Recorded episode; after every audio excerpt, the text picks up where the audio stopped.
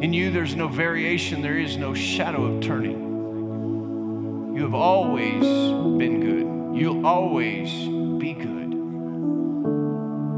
For you are God. We thank you. We praise you and we magnify you. Jesus, we're so thankful that you put on flesh. You paid the price that we could not pay to redeem us unto God.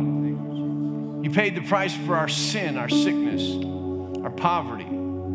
Paid the price for our mind to be made right and our soul to be delivered from the things that would trouble it every day. You paid that price that we could experience life, your kind of life, not life separated from you, but joined to you, and experiencing that overflow of life as you created it to be, man in relationship with you.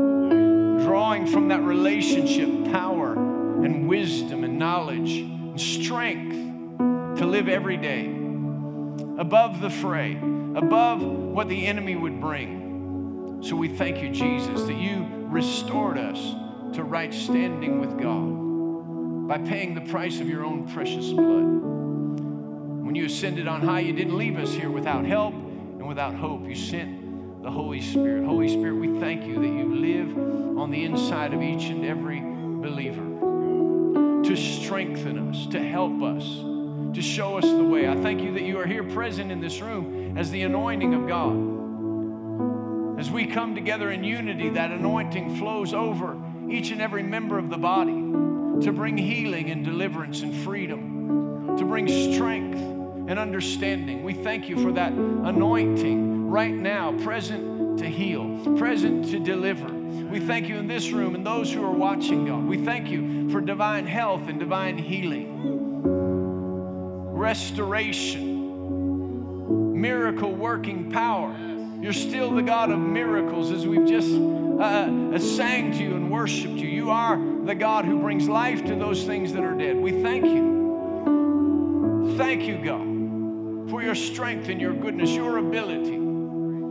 Thank you for your word. We approach it tonight as it is in truth, the word of God, not the words of men. We approach it reverently, yet boldly to receive it into our hearts. As we receive it, it might make change. Jesus said if we would know the truth would make us free, free from the lies of the enemy, that we could combat every lie with the truth that we have embraced from your word. So we thank you for utterance tonight, to speak as we ought to speak. Give us ears to hear what the Spirit of God is saying. We truly might receive from that and be equipped to go from this place, living out our life as salt and light, that others might partake of the goodness of God that is revealed in us. We give you the glory and the honor, the praise and the thanksgiving for everything that will be accomplished in every heart, every life, by your word and by your Spirit. In Jesus' name we pray. And everyone who agreed said, amen. Praise the Lord. Good evening, church. Good evening, church. How are you this evening? Man, it's a great night to be serving God. It's a great time in a generation to be serving God. Amen? Praise the Lord. Why don't you greet 3 or 4 people around you? Tell them that you're glad that they're here. Youth, you can be dismissed to your meeting.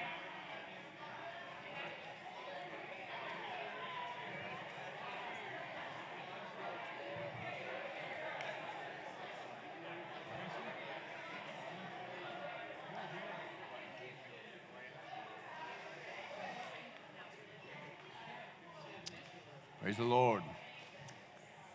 It's good to be with you all as you are spread all over the sanctuary. My goodness. Praise the Lord. So we're glad that you're here. We'll just keep moving all over from side to side. Praise the Lord. So glad that you are here, and praise the Lord. Just want to make note of a couple of things. Praise the Lord. We're just glad. I'm so glad for those who ministered while we were gone. Jonathan and Shane did an awesome job while we were gone, and we're thankful for that. Praise the Lord. And, you know, we just have so many people who serve around here, and it's just makes everything work together as the body's working together. So, you know, as you see ushers, tell them thank you. Moms and dads, when you go down, to pick up your kids. Make sure that you tell the children's church workers, thank you for all that they do. And they minister to your children so you can be ministered to. And they just do a great job down there, and we appreciate them so much. I just want to call your attention to, you can go on throughout the week and tune in to a podcast, our podcast, which is, just carrying out the Sunday service. I ran into somebody this morning, and they were talking to me out just on the step, had tears in their eyes. And, as a pastor, it's always great. Said, I've been a Christian for 15 years and just living for God, but I've never heard the things that I've heard this morning. And they moved and impacted my life. She said, I'm just going to go listen to that again. I need to listen to that again. So thank God for technology that we can listen to that again. And, sometimes we take it for granted. We come in, we're going to talk about faith. I've heard that stuff. But, some people are coming in they haven't heard, or they haven't heard in that way. And it's always growing. You may have heard things about faith in God, but now, Jesus said this. He said, as he was leaving the disciples, he said, I have a lot more. I'm paraphrasing a little bit. He says, I have a whole lot more that I want to tell you, but right now you can't bear it. Whatever station we are at our growth, sometimes, we hear it, but we don't hear it because we're not ready to process it. And so we come through, and then he says, now you're ready. And all of a sudden we hear it because he has so many things he wants to tell us. And he wants us to get to the point that we're ready to hear what he's saying to us. And so you can tune into that podcast. Then, tune into J&J, Sowing and Growing with J&J. And, they sometimes go all over the map. But one thing, I was just impressed with as I was thinking about it, listening, catching up on their deal. They have really done a great job at capturing and having on their podcast many of you. And so when you listen, you may not know it, but there's people right here in this body who have some really cool things that God is doing there in their business, in their life, in their family, things that they've come out of, things that God has led them into. And they're interviewing those guys, and you can not only really glean some great things from that, but all of a sudden you can get to know people that you may not know in the body just by listening to that podcast. So, tune into that podcast. Go and listen to what they're saying, who they're interviewing. They have their own time where they don't have a guest, and they have things that they want to share. And so, praise the Lord, you can be a part of that. If you weren't here this morning or weren't prepared with your local church tithes and offerings, I want to give you an opportunity to give. If you're making out a check, make it out to New Creation Church. If you're giving by cash or debit or credit card, raise your hand. The ushers will give you an envelope. Give them by text. The number's up there. If you're watching, you can go online on our website, push the give button, and participate in giving. We're always thankful for your generosity, all that God is doing, what he's done. Just a slight report. I need to next week get the pictures and give them to you in the short testimony video that we have. But in Romania, we just found out on Facebook last night that World Outreach Church, Mark and Janet Brzee, are sending a team to Romania. They have so much going on that they're having to expand their facilities to hold the refugees that are coming through. And so, you all, while we're generous to give, we're going to find out more if there's more opportunities that you can. But they're taking in, we talked to you just a little bit last week, the Hankins were here, so we didn't expound on it and take their time, but they are bringing in, many people cannot handle the handicapped people or people with disabilities, and they're bringing those into their facility. One of the videos that they showed us, a bedridden mother, their daughter is testifying, saying thank you to people who have been a blessing and given, and her elderly dad is there, and so they're taking in just about everybody they can. They're coming through hundreds by the week, and they're feeding them, they're clothing them, they're praying with them, they're seeing people receive Jesus Christ as their Lord and Savior. And so that connection that we have, but there's many other connections, and so we continue to pray concerning the believers in Ukraine and all of the countries that surround the nation of Ukraine where refugees are coming out. The believers in those nations and the support that's coming from the church all over the world is helping all those refugees. You guys had a big part in helping the church there in Romania help refugees. And so your generous giving is impacting all over the world. And so we're thankful for that. And we'll try to get together a good report next week so that, a little bit more lengthy And I have gaps in this report. I'm just trying to tell you that things are going on. It's the refugees are coming out, moving through.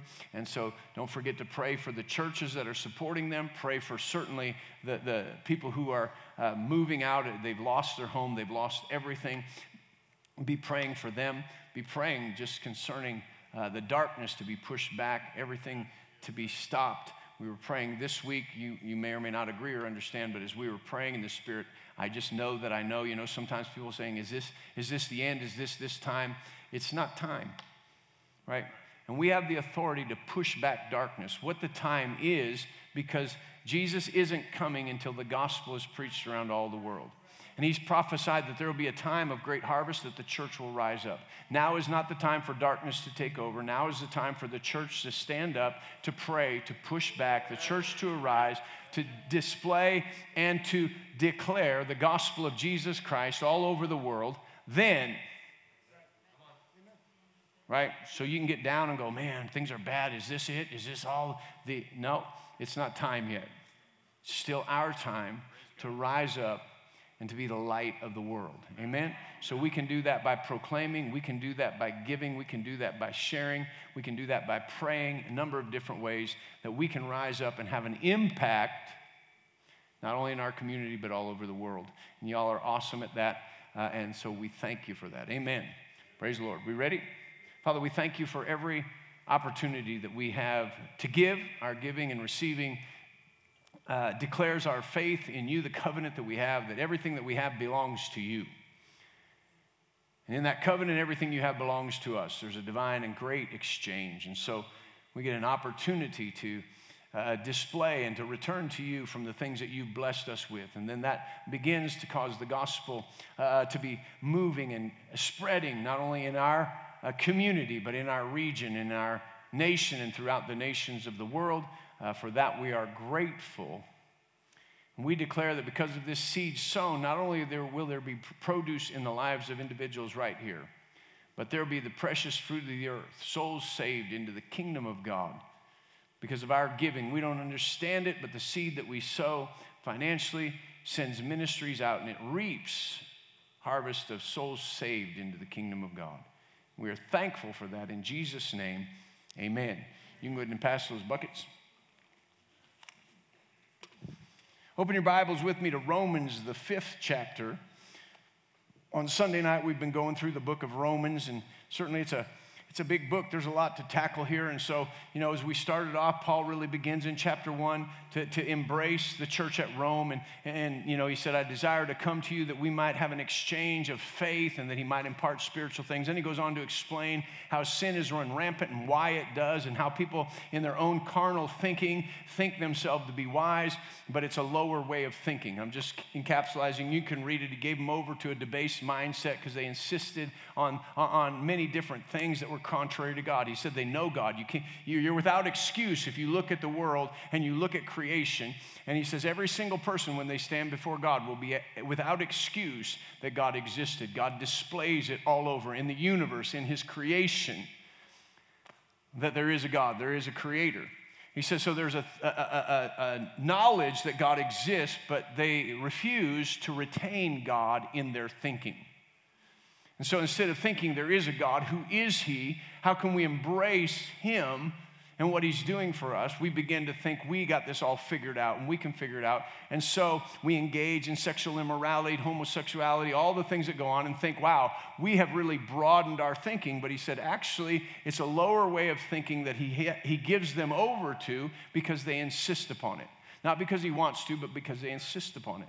And so that's where we have to be careful and understand where the darkness encroaches and where it troubles people is because their mindset. We're not talking about hatred against people. We're just saying things happen. God doesn't hate anybody. God loves everybody. And God wants everybody to know that love and love him. But if they insist on thinking their own way, God's not going to force them. And so he lets us know a lot of things are going on because we think higher, it's higher, but it's really lower. You know, if you just insist on thinking in a lower way and somebody's teaching you higher and you're like, I don't want to think higher, I want to think lower. Well, nobody can make you think higher. But if you're thinking lower, you're going to get lower. If you think higher, you're going to get higher. So he explains where this is coming from. Then he says, listen, it doesn't matter. Don't be judging people who are there, and you still are thinking lower and acting lower. So he says, here's how it perpetually goes. And then he explains to us in Romans chapter 3 that there is a need for every man to know the righteousness of God, because everybody has sinned and fall short of the glory of God. And so he tells us our need for righteousness. And then in chapter 4, he tells us how we come upon this righteousness is not by our own works, by what we can conjure up, by what we can do, good or bad. It doesn't make a difference. It's what Jesus has done for us. We access that by faith. So he said, this is the faith of Abraham, right? How we don't do it by works of the law. Nobody, if you try to do it yourself, you can't attain that. And still, even this day in the church, we know that, but yet we're still trying to say, I think I've been good enough. I think maybe, you know, I'm not perfect, but at least I'm better than some other people, right? And so we start to get this mindset, if we're not careful, I am really a good person. I try really hard, and I know I'm not perfect, but God, I try really hard to be good. That should merit something with God. Well, in that statement, we just revealed everything Paul is telling the church at Rome. You can try as hard as you want and never be good enough to attain the righteousness of God. Yet we still keep trying. I try real hard, and I'm better than some people, and I'm worse than other people, but I'm trying really hard. And God says, just get that out of your thinking. I sent Jesus to die for you. That if you'll receive him into your life by faith, not by what you've done, I'll flip the tables. And so often that we're not understanding how this power of faith works. And so once we understand it's not by what we do, but by what Christ has done for us. And he ends the end of chapter 4. He says that Jesus was crucified because of our sin or our offenses, and he was raised from the dead because of our need for justification. Praise the Lord. He died to pay for our sin. He was raised to give us redemption or justification or proclaimed righteous, right? Through faith in God, not through anything that we had done, but through faith in God. And so he comes out of that thinking into verse 1, and he says, therefore, having been justified by faith. Therefore, having been justified by faith, not because we've been so great or so perfect, but because we put our faith in Jesus Christ, we have peace with God through our Lord Jesus Christ. So he said, here's the key. And Paul, you know, writers of the Greek language scholars said, listen, this is one of the greatest introductions. Paul is about to state this. He's been leading up to this. And he says, now I want to introduce you to peace with God. It's like he sets it up, you know, if you were going to introduce somebody to a dignitary or bring somebody into a great and wide room, you don't just let them walk in. You begin to say, now listen, we're about to go in here, and I want to introduce you to something that is phenomenal.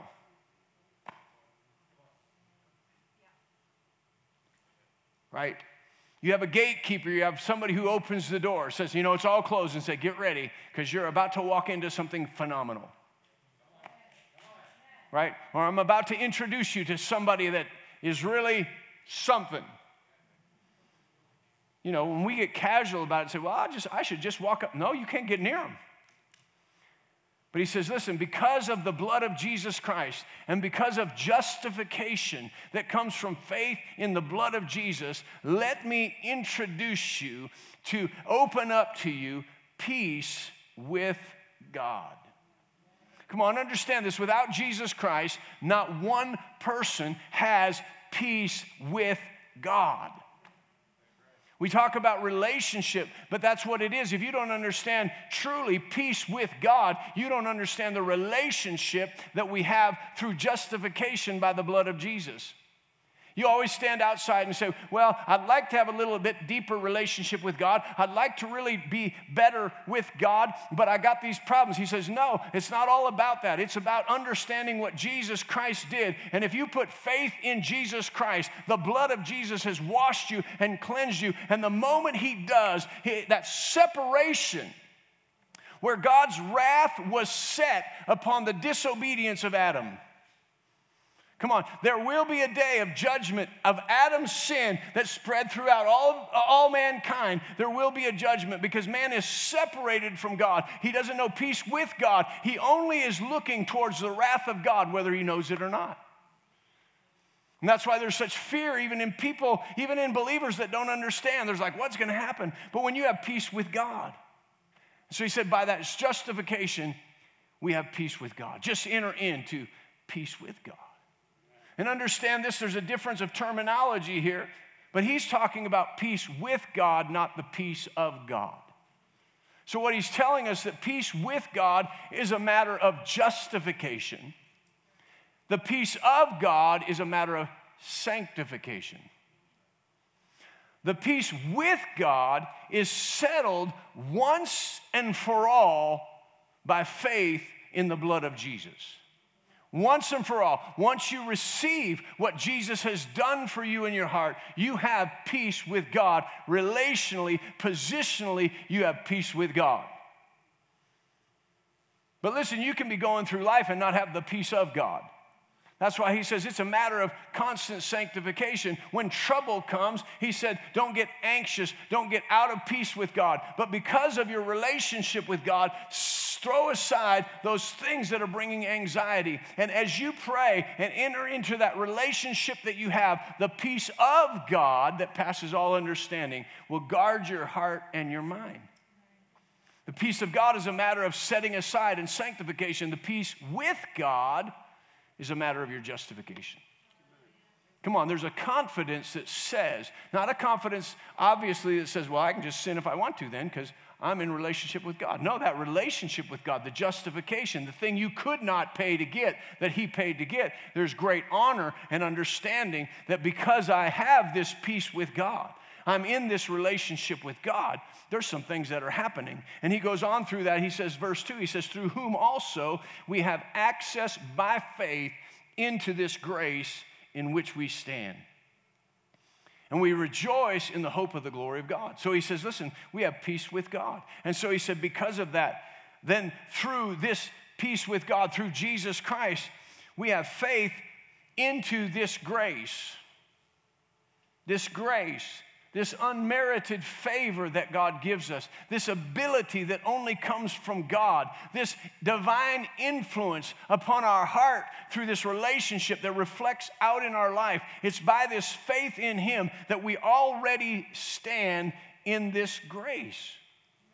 So many people are praying, God, if I could just get some more ability. It's like, if I understand and have confidence in what Jesus did, I'm already standing in grace.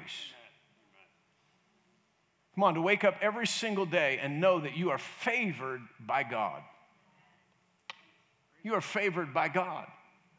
It opens up doors that you can't even believe. I'm favored by God. You don't get up and wonder, did I do things good enough? And what's today going to be like? I'm favored by God. Because I'm favored by God and I step into places that God has opened up doors of favor, then there are places that otherwise I could not step into. Right? Whether it's emotional, whether it's mental, whether it's physical, whether it's engaging with people that I never thought I could, there's doors that are opened by God that we step into. There's access that we step into because of the favor of God. Just God's opened it up to us because he favors us. But that means he opened up something bigger than us. So when we realize, whew, man, I'm stepping into this place. God opened that door. Now watch what I can do. You're probably going to get... But that grace is big, so it's like, wow, God's favored me to open this up, but it's bigger than me. So I need that other aspect of grace. God, I can't do this on my own. You put me in this place. You've opened this door. I need your power. And now we know I'm empowered. I have confidence in not my strength, but God's strength.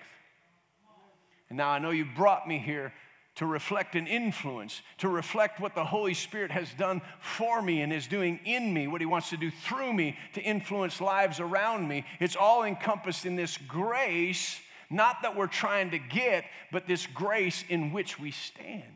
He's trying to sell you your whole life has been changed by the blood of Jesus, and faith in that blood has not only justified you, given you peace with God, but now that you have peace with God, get ready for things to start to open up in a greater manner, to put faith in everything that He's done for you and everything He is going to do for your future, to influence others with His life and His goodness, for it's His goodness that leads men to repentance. He says, so we rejoice in the hope of the glory of God. He said, we rejoice in the hope of the glory of God. And so turn over to Colossians chapter 1. Colossians chapter 1.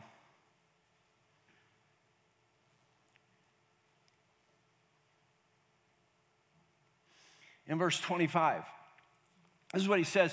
He said this, he's speaking of his own ministry. He said, of which I became a minister according to the stewardship from God, which was given to me for you, to fulfill the word of God, the mystery which has been hidden from the ages and from generations, but now has been revealed to His saints. He said, listen, from the ages of time, since Adam fell, God has been working a mystery through the apostles, through the prophets, through the bringing forth, through Abraham and all the heroes of faith that we read about in Hebrews chapter 11. Something was working that people didn't see, that the rulers of this age, that the devil didn't even see. God was working underneath. It was a mystery what God was going to do through Jesus Christ. Bible says, had the rulers of this world known, they never would have crucified the Lord of glory. In other words, there's something that people were wondering about what God was prophesying. What were the prophets prophesying? What were they saying? This Messiah was supposed to come, and they thought it was going to come in natural terms. They thought they had it figured out, but God had it in a mystery what was going on. He said, now, through Jesus Christ, His death, burial, and resurrection, and the mystery that God showed, revealed, and pulled back to Paul, He said, I've given you this ministry to open up the mystery. In verse 27, it says, to them God willed to make known what are the riches of the glory of this mystery among even the Gentiles, right? They thought it was just for the Jews. And now He says this is the mystery hidden from ages, hidden in generations. What's the mystery? Everybody's like, what's the mystery? This is it. Christ in you, the hope of glory. Christ in you, the hope of glory. Man lived throughout the whole idea of the law and the prophets, struggling with sin in his life, couldn't figure out what in the world was going on, but all the while, God was working to remove the stain of sin and cause us to really understand that now it wasn't just going to be us with God, but God in us. Come on, it's a big difference. Religion says there's a God out there and I'd like to know Him. God says this goes way beyond religion. I'm out there, but I'm going to come and live on the inside of you.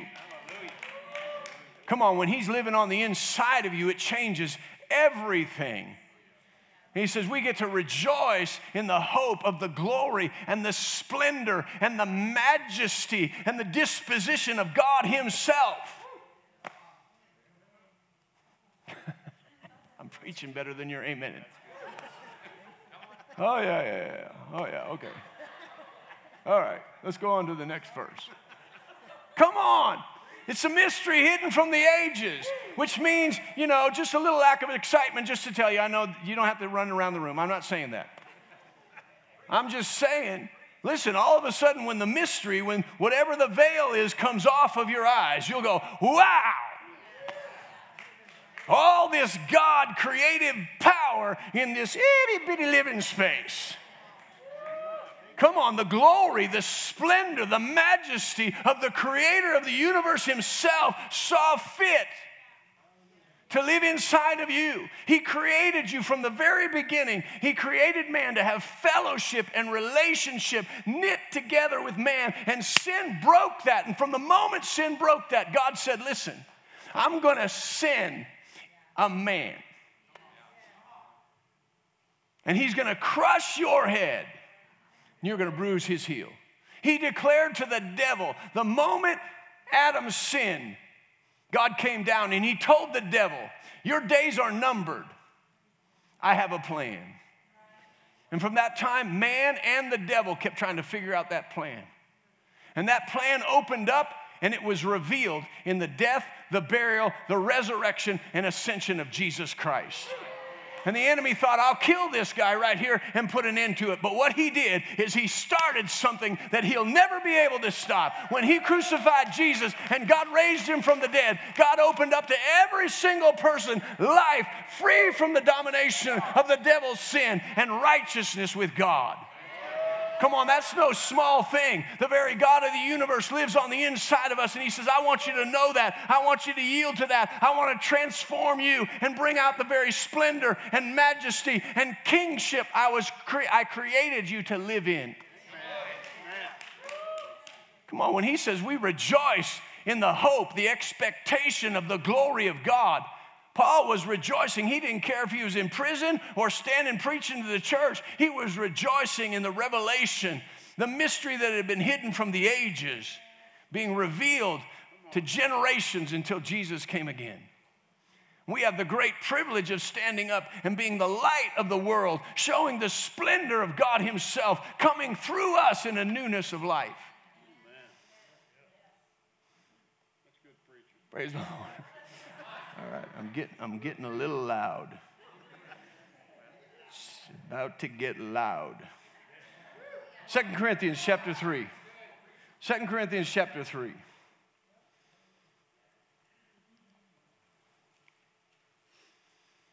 Verse 17. He says, now the Lord is the Spirit, and where the Spirit of the Lord is, there's liberty. Other translation says, now the Spirit is Lord. The Spirit is Lord. And where the Spirit of the Lord is, there is liberty. Where is the Spirit of the Lord? He lives in you. It's part of the mystery. He said, but we all with unveiled face. He's just talked about, Moses came down with the commandments from God. He'd been in the presence of God. And so when he came out in the presence of God, people said, put something on your face. You're shining with the glory of God. And he said, because of the sin of man, since the day that Moses came off of the mountain with the commandments of God, he said, there's a veil on people's face. In other words, the mystery of the commandment continued to be over people's face. He said, but now Jesus Christ has been revealed, so the veil has been taken off. We see in light of the old, we see the new. We see what the old was pointing to. It wasn't pointing to the law. It was pointing to grace in Jesus Christ. And so he says, now the mystery's been revealed. Now we with unveiled face, beholding as in a mirror the glory of the Lord. Man, when we see what Jesus has done, it's like a reflection. This is who I am. This is who God's made me to be, not who I'm trying to be. See, when we look at this and we go, well, I got to try harder. He says, no. You're just drifting back to the law and what you think you can do. But all of a sudden we look with unveiled face. We behold the glory, the splendor, the majesty of the King in us. And he says, if we'll behold that glory, we are being changed, transformed. We get to the place of, we want a good teacher. We want a good message. We want good information. Or we want good preaching. We want good inspiration. That'll help me. If I have good information, that'll help me. He says, if I have good inspiration, that'll help me. It's all good. But what he's shooting for is transformation. He doesn't want us to go through Sunday after Sunday and go, wow, that was a good message. Oh, I can't remember it. He says, I want you to start looking into the Word of God and see the truth of righteousness, see the truth of redemption, see that you're no longer the old man, no longer your sin holding you back, but I've come and set you free from sin, and I've filled you with the fullness of all that I am. And when you see that, there is a splendor and a glory that begins to be revealed. And when we recognize that, he says, we're being changed into the same image. When you get born of the Spirit, the old man separated from God dies out. A new man is born on the inside. Your spirit is made alive unto God. And he said, when you know that, the splendor, the glory, the Spirit of God has now come to live on the inside of you. And when you recognize that, he's changing you into the same image. Well, Jesus was the Son of God. He was the Son of God that gave his life so we could be sons and daughters of God. He said he's always working. All through the New Testament, Paul said, put off the old man because there's a new man that is created in the likeness and the image of him who created him. He's working that transformation so we don't look like who we used to be. We don't look like just mere men struggling with life. How many of you think Jesus struggled with life? Man, Jesus seemed to handle everything that came. He was tempted in all points like as we are, yet he didn't struggle and fall into sin.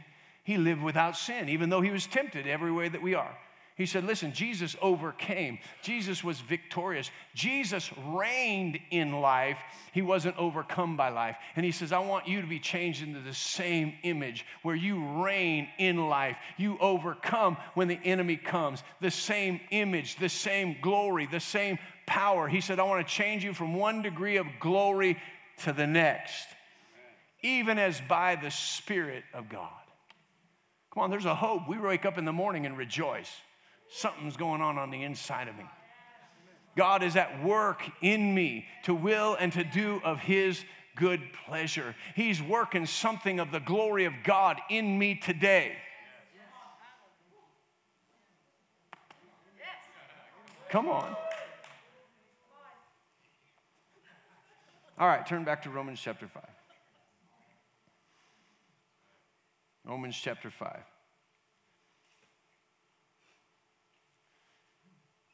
So he goes on to say this. He says, this is pretty powerful stuff, pretty potent stuff. He says, not only that, speaking to them, he says, not only that, but we glory. It's a different word, glory. It means that we actually, it's a glory we boast, we exalt, we get excited about. He said, we glory in tribulation. That word tribulation means trouble. So we're like, woo, praise the Lord. You know, whether it's Sunday, Monday, whoever you listen to, praise the Lord, praise the Lord. But Monday, it's like, Monday. Can't trust that day. Sunday was great, and then Monday.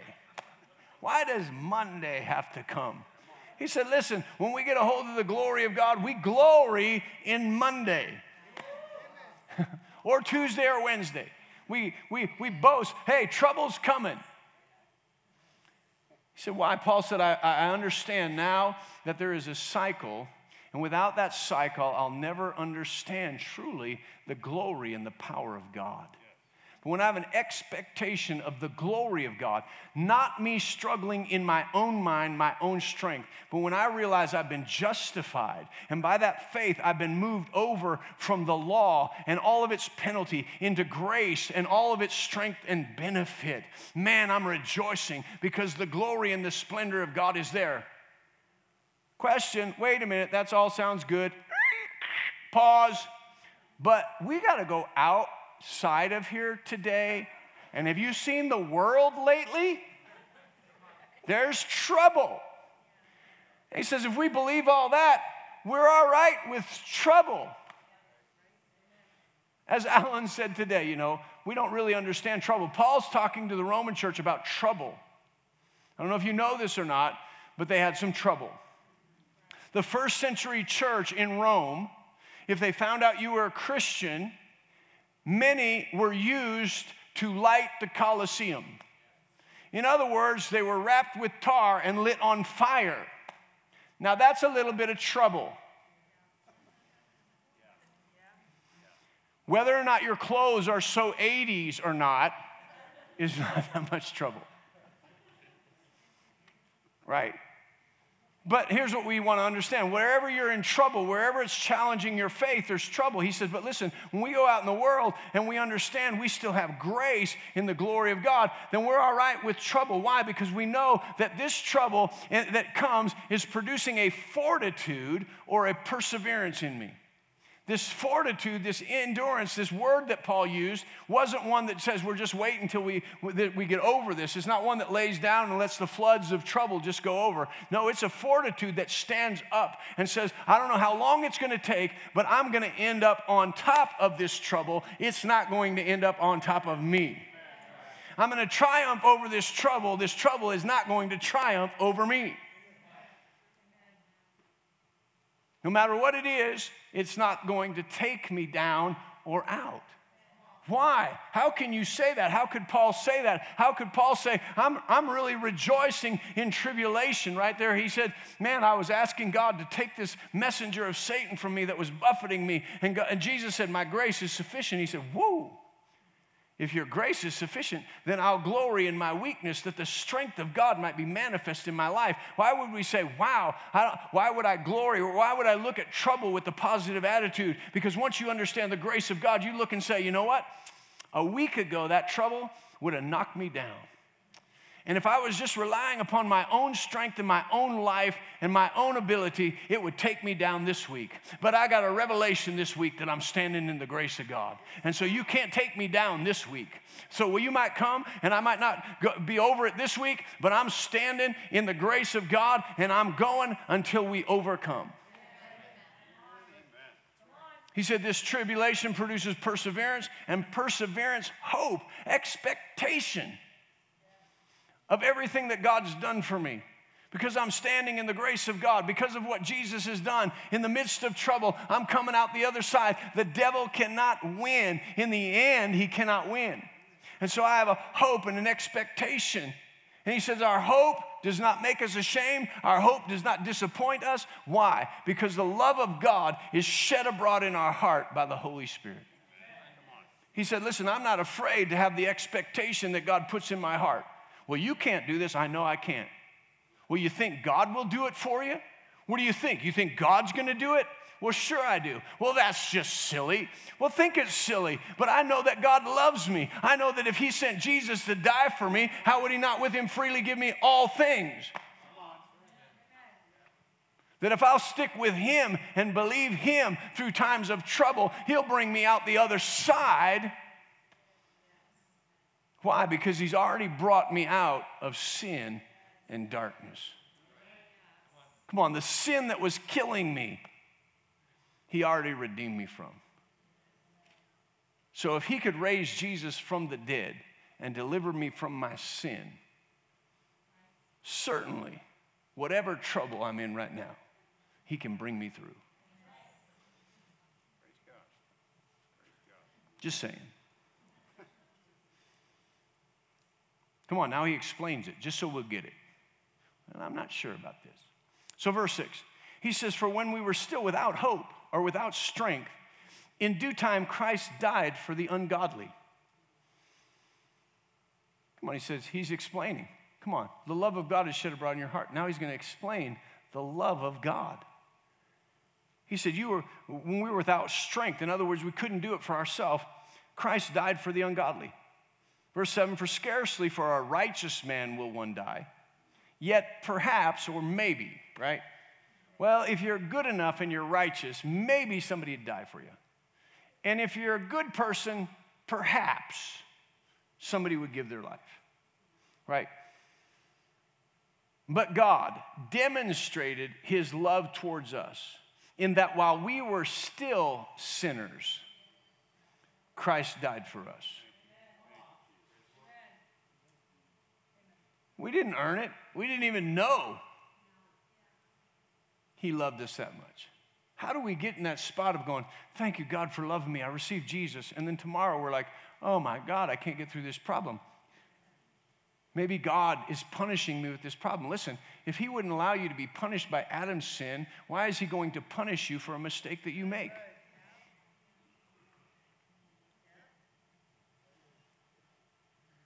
When you understand that, I know people just get freaked out. Well, then you're just telling people they can go make a mistake. Listen, we all make mistakes. We need to know the love of God. But once you embrace the love of God, you make fewer and fewer mistakes. Right. Why? Because you have grace. He empowers you to overcome.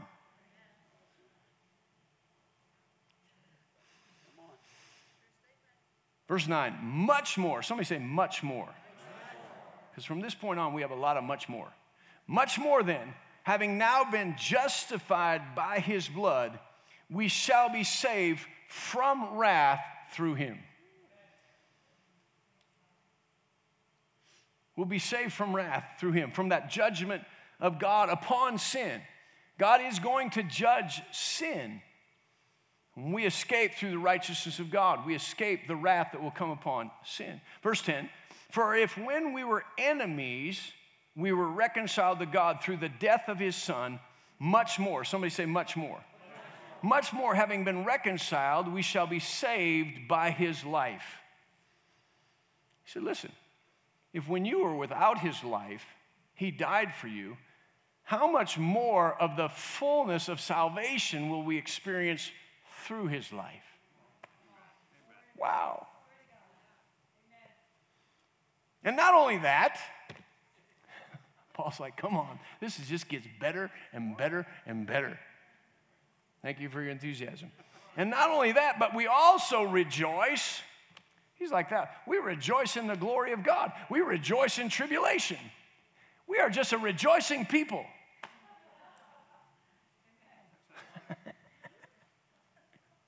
We were just in a conference, and a guy that had never been in a conference like that came in, and he said, I have never seen so many happy people. Actually, I think he said, I've never seen so many happy Christians in all of my life. Now, that's a sad scenario for the rest of the Christians. I've never seen so many happy Christians. But Paul is saying, Paul, who was beaten with 39 stripes, 5 times, shipwrecked, stoned, and left for dead, he said, I rejoice in the hope of the glory of God. I rejoice in glory in tribulation. And he says, and not only that, we rejoice in God through our Lord Jesus Christ, through whom we have received the reconciliation. He said, now we get down to it. We should rejoice because we are reconciled, made right, put in right relationship with God through faith in him. That's how much God loved us. He said, now I'm going to explain to you how all this happened and what God did about it, right? He's just talking. I like 5, 6, 7, and 8. You know, if you play golf, which some of you don't, and this won't make any sense to you, but if you ever watch a golf tournament, you know, they have these big, great courses, and there's 3 or 4 holes that are the signature of that golf course. So they always talk about them. They're either the toughest holes or just but they're signature holes. I think Romans 5, 6, 7, and 8 are the signature chapters of Romans. They really get down to the place where, you know, in that, they're like, here's 4 holes where they can really catch up and they can really run and catch the leader right here. If there's an opportunity, it's in these signature holes. If we're really going to grasp a hold of what God did in Christ, these 4 chapters are like signature chapters for us to move ahead in our life and move ahead with God in the righteousness of God. So he says, therefore, just as through one man sin entered the world, and death through sin, and thus death spread to all men because all sinned. He said, listen, there was one man, Adam. I created him. He was perfect. I told him to reproduce himself in all men. That was the whole divine plan. He was the prototype of all man. He gave him authority over everything, told him, don't eat of the tree of the knowledge of good and evil, or you will die. You will be separated from my life. And he told him, you be fruitful, you multiply, you fill the earth. But what he knew and understood is that his offspring would be like him. We're like, I didn't sin. Well, I better read it on. I'll get ahead of myself. Verse 13, for until the law, sin was in the world, but sin is not imputed where there is no law. Nevertheless, death reigned from Adam to Moses, even over those who had not sinned according to the likeness of the transgression of Adam, who is a type of him who was to come. In other words, Jesus was called the second Adam. And Adam came, he was made perfect, yet he sinned. He was really the man that was a prototype to fulfill the earth with the life of God throughout humanity. But he sinned, and his sin spread to everybody, right?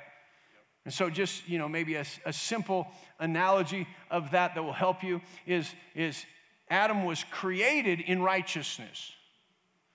So, you know, if you are living in Colorado, you're a Coloradoan. But if you're fixing to have kids and you move before those children are born to Texas, then your children are Texans. So Adam moved from a state of righteousness to a state of unrighteousness through sin. So all of his offspring were born in the state of sin. That's how it spread to all men. You're like, I didn't do nothing. I didn't do nothing to deserve this. Well, you didn't have to. You were born into it. But God knew that and did something about it. So, well, I don't deserve that. Well, no, but God did something about it. See, we don't want to get into what we deserve or we don't deserve. Thank God we're not going to get what we deserve because of the blood of Jesus. So I didn't do nothing. Adam did it. It's not fair. But listen, wait a minute. When we think not fair, our mind, especially in our culture today about fair, is just messed up. So what he's about to explain to it, I'm getting ahead of myself. But God's super fair. He's always fair and just. He set up that through one man, he held one man responsible for sin spreading to all men. Now, if he held one man responsible, if there's only one way into sin and death, that was the sin of Adam, then if he said, well, you can get out of this in whatever way you want, that wouldn't be fair. But he said, through one man sin entered into the world. So I sent one man, Jesus Christ, to get everyone out. God said, it's totally fair. One man got you into this, one man will get you out of it.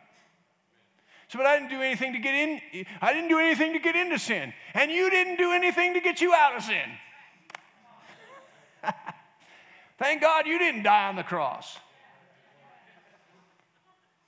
See, the devil messes with our mind. Well, I don't deserve this. I didn't do anything. No, you didn't do anything to get into sin, and you didn't have to do anything to get out of sin. Adam got you into it. Jesus got you out of it. But you got to believe that Jesus got you out of it. Not that you don't deserve it, not that you should be good enough and fine enough and better than other people. No, he said, you didn't get into this, you can't get out of it. And God did something totally fair. The devil tries to make people think, no, you should be able to choose. That would be fair. No, that would be unfair if you got to choose whatever you wanted.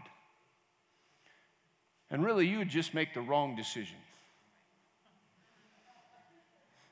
God was just smart enough to say, if I let you choose who you wanted to be your Savior, you'd pick some athlete.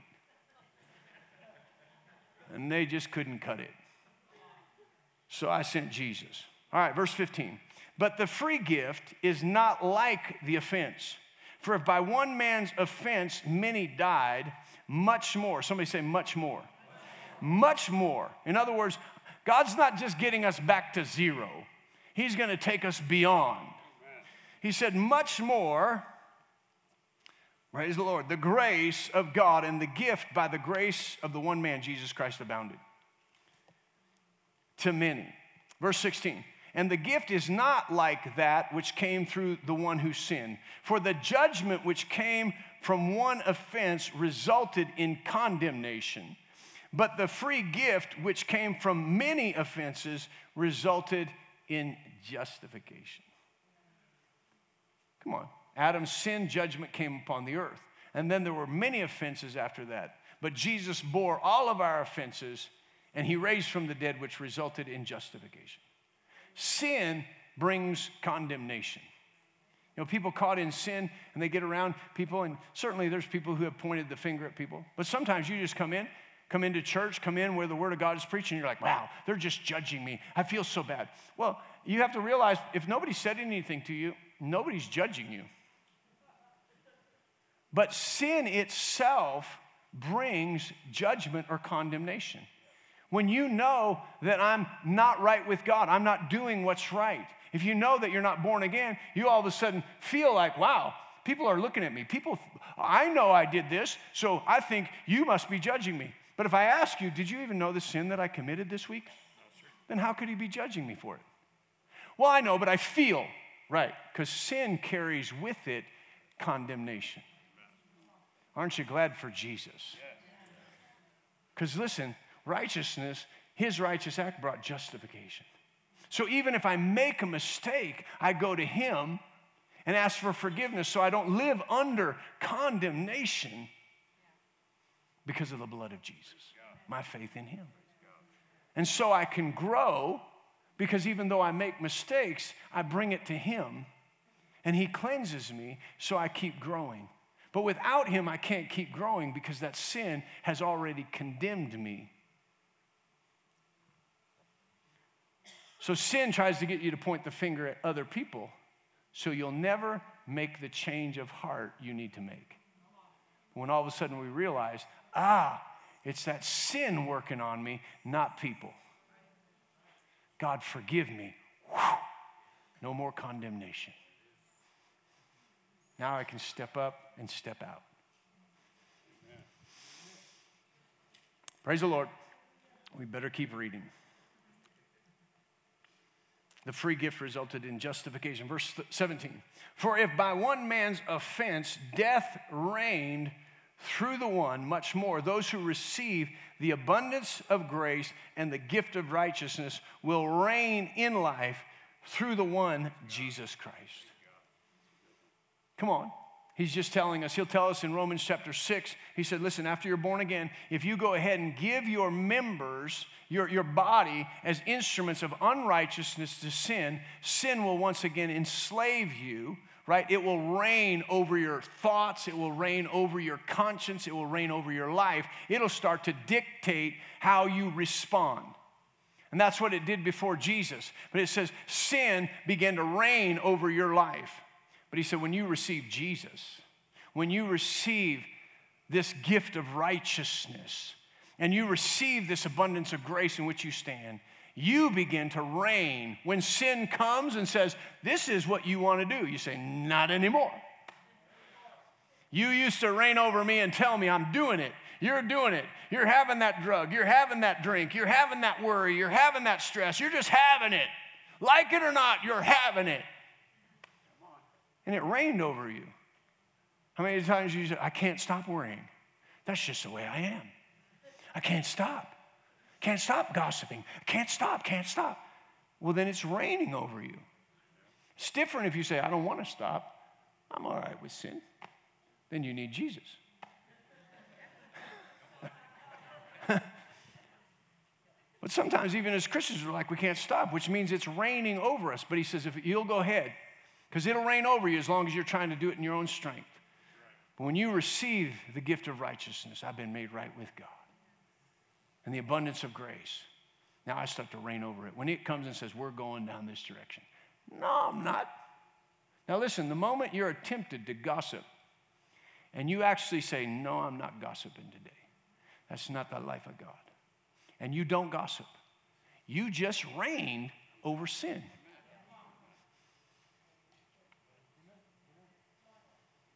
The moment you're tempted to worry, the moment you're tempted, you're trying to quit. You know what? It's a bad day. I'm going to go ahead and take that drink. The enemy wants you to do that. Say, no, it's a stressful day, but I'm relying on God. And you don't. You just reign. Come on. We try to make it really difficult and super spiritual. It's just a matter of I'm living from the inside and that unction on the inside by the Spirit of God and the strength that I've received. And through that relationship, I check with him first. He says no, I say no. He says yes, I say yes. Because I'm in right relationship with him. You'd like to reign over life a little bit more instead of life reign over you. Praise the Lord. He says this is available. Verse 18, therefore, as through one man's offense, judgment came to all men, resulting in condemnation, even through one man's righteous act, the free gift came to all men, resulting in justification of life or redemption, being bought out of sin into the presence of God. For as by one man's disobedience, many were made sinners, so also, by one man's obedience, many will be made righteous. Whew. One for one. One man got us into this. One man got us out. But the one man that got us out brought us into so much more than sin got us into. So Lubbock's translation is really the one that we confess before we leave. It turned into our benediction. This is right here. If you were wondering why we say that every week, it's the Bible. He sums this all up by saying, what God did in Christ Jesus far exceeds, how much more? Far exceeds any damage inflicted by Adam's fall.